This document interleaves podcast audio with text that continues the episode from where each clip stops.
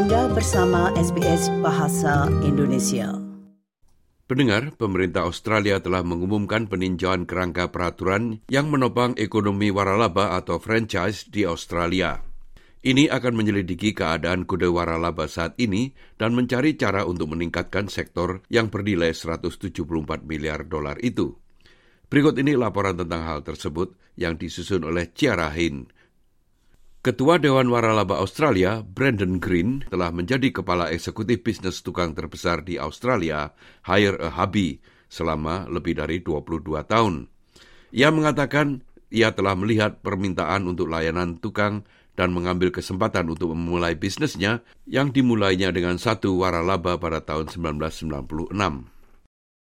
Home services as they were right back in the mid 90s when I uh, got the hubby thing underway was largely uh, most people were still doing a lot of the work around their own homes. And uh, I just started to see an evolution of, you know, I used to have a little lawn mowing business that became, while you're here, can you clean the gutters? Can you cut the tree down? Can you take the rubbish to the tip? And that expansion of, can you do it for me? Uh, became more and more apparent as the years were going through. So, to, by the late 90s, um, we pretty much moved away from you know, the lawns and gardens, but no one was dealing with the home maintenance, that sort of repairs, maintenance, renovation space. Hire a Hubby sekarang memiliki 335 franchise di seluruh Australia. Namun Green mengatakan mencapai itu tidak selalu mudah. I was 26 when I started the franchising journey, so you don't have a, you know, a world of experience to call on. You certainly uh, often you'll find yourself undercapitalised based on what challenge might be ahead. Um, so access to funds, access to business mentors, unless you're able to do both of those, uh, and like I said, be resilient, you know, it can certainly be a tough, tough road. But, you know, I think at the end of the day, if you believe in your uh, enough um, and you get the right people around you, you can tend to push through those things. Apakah yang disebut waralaba atau franchise itu? Mick Keo adalah pejabat ketua Komisi Persaingan dan Konsumen Australia. Ia mengatakan itu adalah cara berbisnis. Franchising is a business system whereby the owner, the franchisor, has developed a model of a business and sells the rights to um, to use that model to to others to expand the footprint of that business. Administrasi Perdagangan Internasional menyarankan Australia memiliki lebih banyak gerai waralaba per kapita daripada negara lain mana pun kecuali Selandia Baru.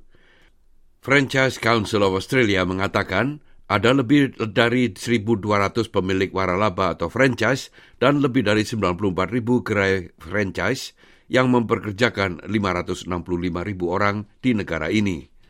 Ada franchise yang beroperasi hampir di setiap jenis kategori bisnis dengan berbagai tingkat kerumitan dan pangsa pasar. Namun, kenapa orang memilih untuk bergabung dengan franchise dan apa keuntungannya? Menurut penjelasan Mr. Keo, ini bisa menjadi peluang yang bagus bagi para pengusaha. From the franchisee's perspective, the benefit is in normal circumstances they're picking up a tried business model. So, in other words, they don't have to discover everything for themselves in terms of the successful operation of a business. Um, the franchisor has presumably trialed it over a period of time, refined it, worked out what works and what doesn't, and is then, in a sense, passing on that and allowing the franchisee to pick that up and therefore not have to go through a long process of trial and error to get the business successful.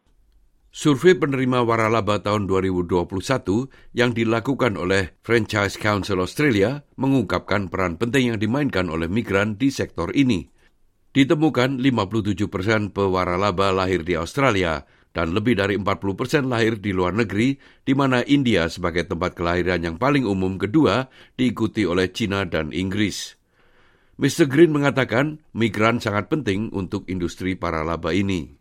I think across franchising in general, uh, we're all looking for talent at the moment. I mean, we've got a uh, very low level uh, of, of, unemployment right now, which obviously takes away the opportunity for people who might be looking to invest in a self-employment opportunity. Um, there are a huge number of brands that are looking forward to immigration uh, pipelines being opened up so we can bring skilled and unskilled labour into the business. So from a uh, point of view, um, skilled labour coming in is a great opportunity for us to tap into people who uh, are looking for an opportunity to use those skills and for us plug a very big hole. So I think it plays a, a very big and important role uh, across the whole sector. Sementara itu ada beberapa tantangan yang harus dihadapi oleh waralaba. Andrew Terry, profesor dari regulasi bisnis di University of Sydney mengatakan, hal itu bisa menjadi industri yang rumit untuk dinavigasi.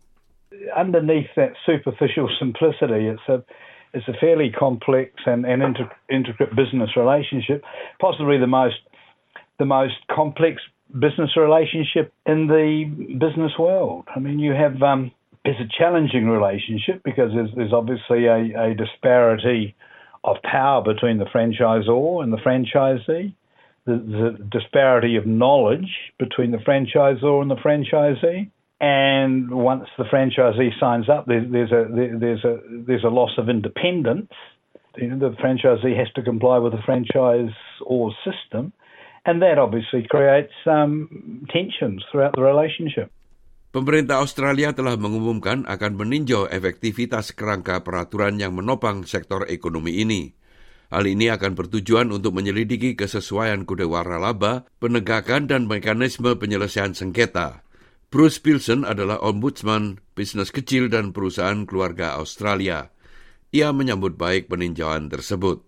The franchising regulatory framework aims to support good entrepreneurship in a, a, in a model of business that, when it's done well, is a fantastic way uh, of owning your own business but not being on your own. There's been a number of changes to the franchising regulatory framework. It's timely that they be reviewed to see if they're working, that the, the, the outcomes and consequences are what was intended. And also, there's some new uh, aspects, such as the franchise disclosure register, some increases in penalties. They're all worth a look to see whether they're doing what they were intended to do. Industri waralaba di Australia bernilai sekitar 174 miliar dolar. Dan menurut Pilson, hal itu sangat penting bagi perekonomian Australia.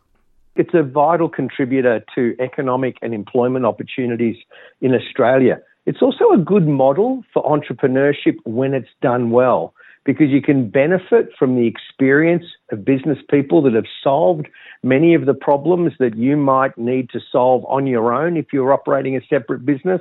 It does give you a chance to tap into know how, into technology, into better practices that are developed amongst you and your peers in a franchise system. They're all the good things about franchising, and that's why it's so important to our economy. Demikian tadi sebuah rangkuman tentang waralaba atau franchise di Australia yang disusul oleh Ciara Hin untuk SBS News dan disampaikan oleh Ricky Kusumo. Anda ingin mendengar cerita-cerita seperti ini? Dengarkan di Apple Podcast, Google Podcast, Spotify, atau di mana pun Anda mendapatkan podcast Anda.